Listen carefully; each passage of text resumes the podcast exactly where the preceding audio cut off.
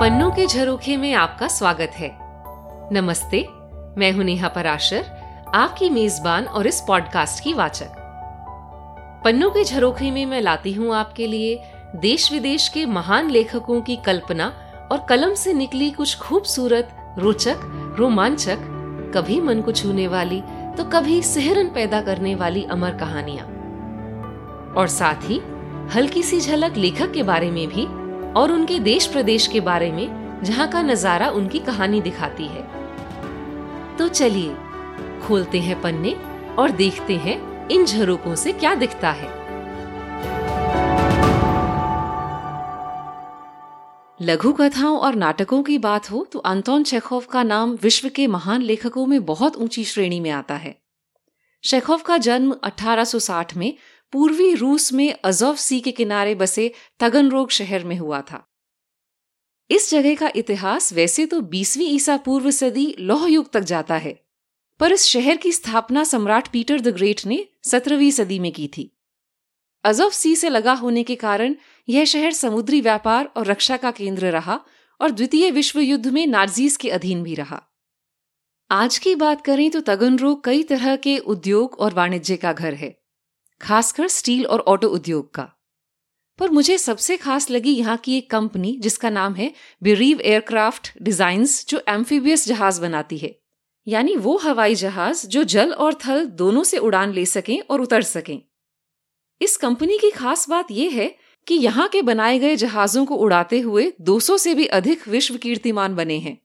तो कुछ तो बात होगी इन जहाजों में। वापस चेकोव पर आती हूँ। अंतोन पावलोविच चेकोव संभ्रांत परिवार से नहीं थे और अपने छोटे भाई बहनों और माता पिता की ज़िम्मेदारी उठाने के लिए ही वो लघु कथाएँ इत्यादि लिखने का काम किया करते थे। वैसे पढ़ाई और पेशे से वो डॉक्टर थे, पर उसमें ज़्यादा आमदनी नहीं कर पाते थे और गरीबों का इलाज तो मुफ़्त ही कर दिया करते थे। चेखोव कहते थे कि डॉक्टरी मेरी पत्नी है, पर साहित्य मेरी प्रेमिका। उन्होंने अनेकों हास्य रस की लघु कथाएँ लिखी हैं पर उन्हें असली पहचान अपनी गहरी लेखनी से मिली, जिसमें किरदारों के अंतर्मन की झलक और समाज का प्रतिबिंब दिखता है। वे अपने जीवन काल में तो लोकप्रिय हुए ही, पर मृत्युपरांत उनके साहित्य को और भी सराहना मिली। चेखोव की लेखनी भाषा में सरल है, पर सहज नहीं। उनकी कहानियाँ हमें सोचने पर मजबूर करती हैं। कुछ में तो लगता है कि कहानी का अंत ही नहीं हुआ। इस पर आलोचना होने पर चेखोव का कहना था कि एक कलाकार का काम पाठकों के मन में प्रश्न जागृत करना है, उन्हें उत्तर देना नहीं। Uncle Vanya, the cherry orchard, three sisters जैसे नाटकों ने चेखोव को अमर कर दिया है। इनकी कई कहानियाँ भी विश्व साहित्य के चमकते सितारों में हैं। आज सुनते हैं इनकी एक बहुत ही प्रसिद्ध कहानी, जिसका नाम है, द बेट।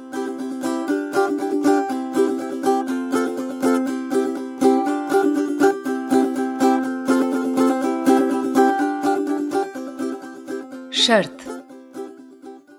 पतझड़ की एक रात थी। बैंक का बूढ़ा मालिक कमरे में चहलकदमी कर रहा था। याद करते हुए वह पार्टी, जो उसने पंद्रह साल पहले दी थी, पतझड़ में ही। पार्टी में कई बुद्धिमान लोग थे और बातचीत काफ़ी दिलचस्प थी। बातचीत का एक मुद्दा मौत की सजा भी थी। महफिल में कई विद्वान, पत्रकार इत्यादि थे, जो ज़्यादातर मौत की सजा के खिलाफ थे। उनकी राय में ये सजा का बहुत ही रूढ़ीवादी, बेकार तरीका ही नहीं, बल्कि अनैतिक भी था। कुछ लोगों के अनुसार, मौत की सजा की बजाय उम्र कैद की सजा बेहतर थी। मैं आपसे सहमत नहीं हूँ, मेजबान ने कहा। वैसे तो मुझे ना सजाए मौत मिलने का तजुर्बा है, ना उम्र कैद। फिर भी मुझे लगता है कि मौत की सजा, उम्र कैद की सजा से ज़्यादा नैतिक भी है और मानवीय भी। मौत तो एक क्षण की बात है, पर उम्र कैद तो तिल तिल कर मारती है। कौन सा जल्लाद बेहतर है? जो एक पल में मौत के घाट उतार दे या जो धीरे धीरे लगातार सालों तक ज़िंदगी सोखता रहे? दोनों ही विकल्प अनैतिक हैं, एक मेहमान ने कहा। क्योंकि दोनों का ही उद्देश्य जीवन को समाप्त करना है। राज्य, कानून भगवान से बड़े तो नहीं है ना? जो दे नहीं सकता, उसको लेने का भी कोई अधिकार नहीं है। महफिल में एक लगभग 25 साल का नवयुवक वकील भी था। उसका मत जब पूछा गया तो उसने कहा, सजाए मौत और उम्र कैद दोनों ही अनैतिक हैं। पर अगर मुझे भी चुनना होता तो मैं उम्र कैद चुनता। ज़िंदगी कैसी भी हो, मौत से बेहतर है। वह सब मज़ेदार होती जा रही थी। मेजबान बैंकर ने अपना आपा खो दिया। वो उस समय जवान और गर्म खून का था और मेज पर उसने ज़ोर से बंद मुट्ठी का प्रहार किया और वकील की तरफ़ मुड़कर कहा यह सरासर झूठ है। मैं दो करोड़ की शर्त लगा सकता हूँ कि तुम एक बंद कोठरी में पाँच साल भी नहीं रह सकते। आप संजीदा हैं, वकील ने कहा। तो मैं शर्त लगाता हूँ कि मैं पाँच साल नहीं, पंद्रह साल एक कमरे में बिता सकता हूँ। पंद्रह साल? मंजूर। सब सुनिए, मैं दो करोड़ की शर्त लगाता हूँ। मुझे भी मंजूर है, वकील ने कहा। तुम दो करोड़ दाव पर लगा रहे हो और मैं अपनी आज़ादी। तो इस तरह यह सन की अजीब सी शर्त पक्की हो गई। बैंक का मालिक, जो कई करोड़ों का मालिक था, घमंडी और दौलत के नशे में चूर, इस शर्त से बहुत खुश था। खाने के समय उसने वकील नौजवान से हँसते हुए कहा, अब भी संभल जाओ कच्चे घोड़े, होश में आ जाओ, इससे पहले कि देर हो जाए। मेरे लिए दो करोड़ कुछ भी नहीं है, पर तुम अपने जीवन के सबसे खूबसूरत तीन चार साल गंवा दोगे। तीन चार साल इसलिए कह रहा हूँ कि इससे ज़्यादा तुम ये शर्त निभा ही नहीं पाओगे। अपनी मर्ज़ी से कैद में रहना जबरन कैद में रहने से भी ज़्यादा मुश्किल है। ये विचार कि तुम जब चाहे एक ही पल में आज़ाद हो सकते हो, तुम्हारे मन और जीवन में हर समय जहर घोलता रहेगा। मुझे तो तुम पर तरस आ रहा है। और आज वही बैंक का मालिक चहलकदमी करते हुए सोच रहा था। मैंने क्यों वो शर्त लगाई? क्या भला हो गया? वह वकील अपने पंद्रह साल लुटा देगा और मैं अपने पैसे। क्या ये सब करने से लोग मान जाएँगे कि उम्र कैद और सजाए मौत में से क्या बेहतर है? क्या बदतर? नहीं नहीं, सब बकवास है। मेरी ओर से मेरा घमंड बोल रहा था और उस वकील की ओर से उसका लालच। वह फिर उस पार्टी के बारे में सोचने लगा। यह तय हुआ कि वकील अपनी कैद सख्त नजरबंदी में बैंक के मालिक के घर में बिताएगा, बाग के साथ वाले हिस्से में। यह भी तय हुआ कि कैद के दौरान कमरे की ड्योढ़ी तक पार करना वर्जित होगा। किसी भी मनुष्य से मिलने, आवाज़ तक सुनने, बाहर की दुनिया के अखबार पढ़ने या किसी से पत्राचार करने तक से वो वंचित रहेगा। उसे कोई भी एक संगीत वाद्य रखने की, किताबें पढ़ने की, लिखने की और मदिरा व तंबाकू सेवन करने की अनुमति रहेगी। वह लिखित संदेश से ही कुछ मांग सकेगा, एक छोटी सी खिड़की से, जो इसी काम के लिए बनाई जाएगी। खिड़की से संदेश भेजकर वह कोई भी किताब, संगीत मदिरा किसी भी मात्रा में मांग सकता था। शर्तिया दस्तावेज़ बहुत सख्त था और छोटी से छोटी बात उसमें लिखित थी। वकील को ठीक पंद्रह साल 14 नवंबर 1870 12 बजे से लेकर 14 नवंबर अठारह सो पिचासी बारह बजे तक कैद में रहना होगा। यदि वह किसी भी नियम का उल्लंघन करने की छोटी सी भी कोशिश करता है या नियत समय से दो मिनट पहले भी कैद से बाहर आ जाता है तो वह शर्त हार जाएगा और उसे दो करोड़ नहीं मिलेंगे। पहले साल जितना भी उसके संक्षिप्त संदेशों से अनुमान लगाया जा सकता था, कैदी अकेलेपन और खालीपन से बहुत तड़पा। सुबह शाम उसके कमरे से पियानो बजने की आवाज़ें आती रहती। उसने मदिरा और तंबाकू लेने से मना कर दिया। शराब पीने से इच्छाएँ जागती हैं और इच्छाएँ ही एक कैदी की सबसे बड़ी दुश्मन होती हैं, उसने लिखा। और फिर अकेले पीने में मज़ा भी क्या? और तंबाकू? तंबाकू से कमरे की हवा दूषित होती है। पहले साल वकील को हल्की फुल्की किताबें भेजी गई। पेचीदा प्रेम प्रसंगों के उपन्यास, अपराध, रोमांच और हास्य रस की किताबें। दूसरे साल से पियानो की धुन सुननी बंद हो गई और सिर्फ़ पुराने श्रेण्य ग्रंथों की मांग की गई। पाँचवें साल में फिर से संगीत सुनाई देने लगा और शराब की मांग आई। उस पर पहरा देने वाले लोगों ने बताया कि उसने वह पूरा साल सिर्फ़ खाने, पीने और लेटे रहने में बिताया। वह अक्सर जमहाइयाँ लेता रहता और गुस्से से खुद से ही बातें करता रहता। उसने किताबें पढ़ना भी छोड़ दिया। कभी कभी वह रात को लिखने के लिए बैठ जाता और बहुत देर तक लिखता रहता, पर सुबह सब कुछ फाड़ देता। कई बार उसे रोते हुए भी सुना जाता। छठे साल के पूर्वार्ध में वह भाषाएँ पढ़ने लगा। और दर्शन शास्त्र व इतिहास। वह इस तत्परता से यह विषय पढ़ रहा था कि बैंक के मालिक को किताबों का इंतज़ाम करने का वक्त भी नहीं मिलता था। चार साल के अंदर 600 किताबें खरीदी गई। जब यह जुनून जारी था तो जेलर को यह संदेश मिला। प्रिय जेलर, मैं ये संदेश छह भाषाओं में लिख रहा हूँ। इन्हें विशेषज्ञों को दिखाएँ। अगर कोई गलती ना मिले तो कृपया बगीचे से एक बंदूक दाग दें। मैं समझ जाऊँगा कि मेरी मेहनत बेकार नहीं गई। हर युग, हर देश के प्रतिभावान अलग अलग भाषाएँ बोलते हैं, पर सब में एक ही प्रकाश प्रज्वलित है। काश आप मेरी अपार खुशी जान पाते, जो अब मैं इन्हें समझने पर महसूस कर रहा हूँ। कैदी की इच्छा पूरी कर दी गई। बगीचे से दो बार बंदूक दागी गई। बाद में, दस साल पूरे होने के बाद वह वकील मेज पर स्थिर बैठा रहता और केवल न्यू टेस्टमेंट धार्मिक ग्रंथ पढ़ता। बैंक के मालिक को अचरज था कि जिस व्यक्ति ने चार साल में 600 गहन ग्रंथ पढ़ डाले, वह पूरे साल एक ही किताब क्यों पढ़ रहा है? वो भी सरल और छोटी सी।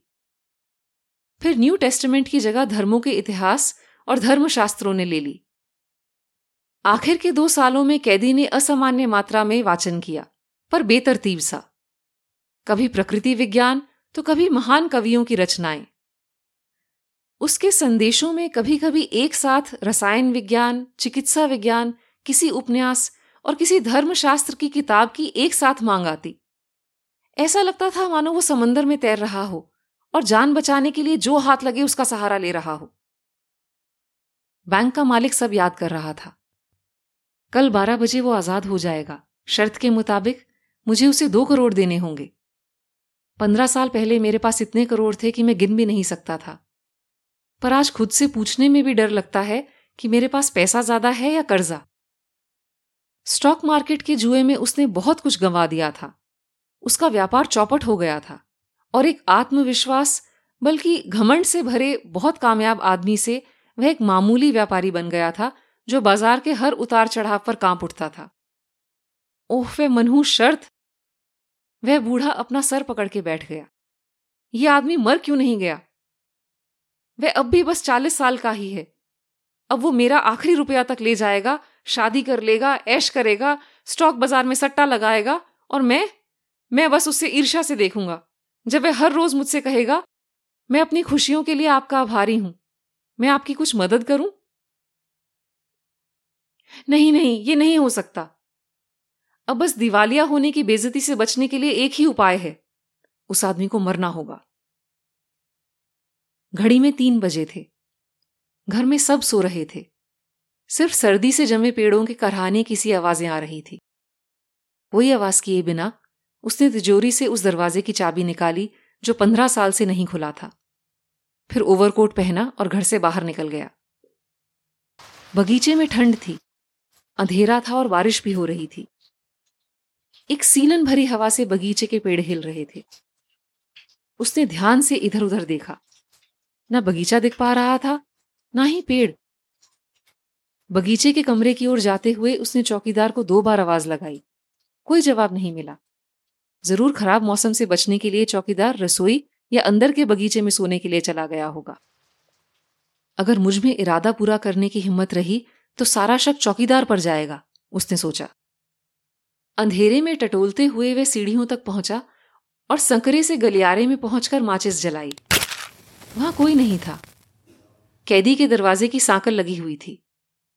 जब माचिस बुझी तो कांपते हुए बूढ़े ने छोटी सी खिड़की से अंदर झांका। कैदी के कमरे में मोमबत्ती जल रही थी। कैदी मेज के पास बैठा था। सिर्फ़ उसकी पीठ, सर के बाल और हाथ दिखाई दे रहे थे। मेज पर, दो कुर्सियों पर और कालीन पर किताबें खुली पड़ी थी। पाँच मिनट हो गए और वह एक बार भी नहीं हिला। पंद्रह साल की कैद ने उसे बिल्कुल स्थिर बैठना सिखा दिया था। बूढ़े बैंक के मालिक ने खिड़की खटखटाई, पर कैदी ने कोई जवाब नहीं दिया। बूढ़े ने ध्यान से दरवाजे पर लगी सील हटाई और ताले में चाबी घुमाई। जंग खाया ताला खरखराया और दरवाज़ा खुला। मेज पर बैठा आदमी सामान्य नहीं था। वो कंकाल जैसा था। खिंची हुई त्वचा, लंबे घुंघराले औरतों जैसे बाल और बढ़ी हुई दाढ़ी। उसके चेहरे का रंग पीला पड़ चुका था। गाल अंदर धंस चुके थे और जिस हाथ पर उसने अपना सर झुकाया हुआ था, वह इतना पतला था कि देखने में भी दुख हो रहा था। उसके बाल पकने लगे थे और उसका सूखा, पगलाया सा चेहरा देखकर नहीं कहा जा सकता था कि वह सिर्फ़ चालीस साल का है। उसके झुके हुए सिर के सामने मेज पर एक कागज़ रखा था, जिस पर छोटे छोटे अक्षरों से कुछ लिखा था। ज़रूर करोड़ों के सपने देख रहा होगा। मुझे बस इस अधमरे आदमी को बिस्तर पर फेंकना है और तकिए से इसका दम घोट देना है। बहुत छानबीन पर भी किसी को इसकी मौत पर संदेह नहीं होगा। पर मैं पहले देख तो लू, इसने लिखा क्या है? बैंक के मालिक ने कागज़ उठा लिया और पढ़ने लगा। कल रात बारह बजे के बाद मैं आज़ाद हो जाऊँगा और लोगों से मिलजुल सकूँगा। पर इस कमरे से निकलने और धूप देखने से पहले मैं कुछ शब्द आपसे कहना ज़रूरी समझता हूँ। मैं साफ़ मन से ईश्वर के सामने, जो साक्षी है, कहता हूँ कि मुझे आज़ादी, सेहत, ज़िंदगी और उन सब चीज़ों से नफरत है जिन्हें सारी किताबें इस दुनिया में सुख कहती हैं। मैंने पंद्रह साल इस दुनिया में जीवन का अध्ययन किया है। यह सही है कि मैं ना किसी से मिला और ना ही मैंने दुनिया देखी, पर मैंने यहाँ की किताबों से महकती मदिरा पी है। गाने गाए हैं, जंगल में हिरन और जंगली सुअर का शिकार किया है, औरतों से प्रेम किया है। खूबसूरत औरतें अलौकिक बादलों की तरह। कवियों की प्रतिभा के जादू से बनाई गई। मेरे सपनों में आई हैं और मैंने उनकी बातों का नशा महसूस किया है। किताबों में मैं एल्ब्रूस और मोब्लांग की ऊँची चोटियों पर चढ़ा हूँ और वहाँ से सूरज को उगते हुए देखा है और ढलते हुए सूरज में आकाश, दरिया और पहाड़ों को लाल सोने में सराबोर होते देखा है। मैंने वहाँ से बिजली को बादलों को काटते देखा है। मैंने हरे जंगल, खेत, नदियाँ, झीलें, शहर सब देखे। मैंने अप्सराओं को गाते सुना है और ईश्वर का संदेश लाती परियों के पंखों को छुआ है। तुम्हारी किताबों में मैं गहरी खाइयों में कूदा हूँ। मैंने चमत्कार किए हैं। शहर के शहर ध्वस्त कर दिए। नए नए धर्मों का प्रचार किया। कई राष्ट्र जीते। तुम्हारे ग्रंथों से मुझे ज्ञान मिला। वो सब जो मनुष्य के अथक विचारों ने अभी तक रचा है वह सब एक छोटी सी गांठ में मेरे मस्तिष्क में है। मैं जानता हूँ कि अब मैं तुम सबसे अधिक ज्ञानी हूँ। और मैं तुम्हारी सब किताबों को, इस दुनिया के सब सुखों को और ज्ञान को धिक्कारता हूँ। ये सब खोखला है, क्षणभंगुर, मृग तृष्णा है। चाहे तुम कितने भी बड़े पंडित हो या खूबसूरत, घमंडी, मृत्यु इस धरती से तुम्हें चूहों की तरह मिटा देगी। तुम्हारा सारा इतिहास, जो कुछ तुम अमर समझते हो वह सब इस पृथ्वी से ध्वस्त हो जाएगा। तुम सब पागल हो और रास्ता भटक गए हो। तुम झूठ को सच मानते हो और कुरूपता को सुंदरता। वृक्ष फलों की बजाय अगर मेंढक और छिपकलियाँ तक देने लग जाए या गुलाब दुर्गंध देने लगे, तुम तो उसे भी चमत्कार समझोगे और विस्मित हो जाओगे। पर मैं तुम पर विस्मित हूँ। कैसे तुमने स्वर्ग के बदले इस दुनिया का सौदा कर लिया? मैं तुम्हें नहीं समझना चाहता। तुम्हारी इस दुनिया को मैं कितना तुच्छ मानता हूँ, ये दिखाने के लिए मैं दो करोड़ त्यागता हूँ। वो जिनके मैं कभी सपने देखता था पर अब घृणा करता हूँ। खुद को उनसे वंचित करने के लिए मैं निर्धारित समय से पाँच मिनट पहले बाहर आकर शर्त तोड़ दूँगा। बैंक के मालिक ने कागज़ मेज पर रख दिया। उसने मेज पर झुके हुए आदमी का सिर चूमा और उसकी आँखों से अश्रु बहने लगे। वह वहाँ से बाहर चला गया। कभी भी शेयर बाज़ार में भारी नुकसान के बाद भी उसे इतनी आत्मग्लानी नहीं हुई थी जितनी अब हो रही थी। वो घर आकर बिस्तर पर लेट गया, पर मन की उथल पुथल और आंसुओं ने उसे सोने नहीं दिया। अगली सुबह बेचारा चौकीदार दौड़ता हुआ उस तक आया और उसे बताया कि उसने कैदी को खिड़की से निकलकर बाग की ओर जाते हुए देखा है। और फिर वह वहाँ से जाने कहाँ चला गया? बैंक का मालिक तुरंत बाकी नौकरों के साथ इस बात की पुष्टि करने के लिए बगीचे वाले कमरे तक गया। इधर उधर बातें ना हो, इसलिए उसने मेज पर रखा पत्र उठा लिया और वापस आकर उसे तिजोरी में रख दिया।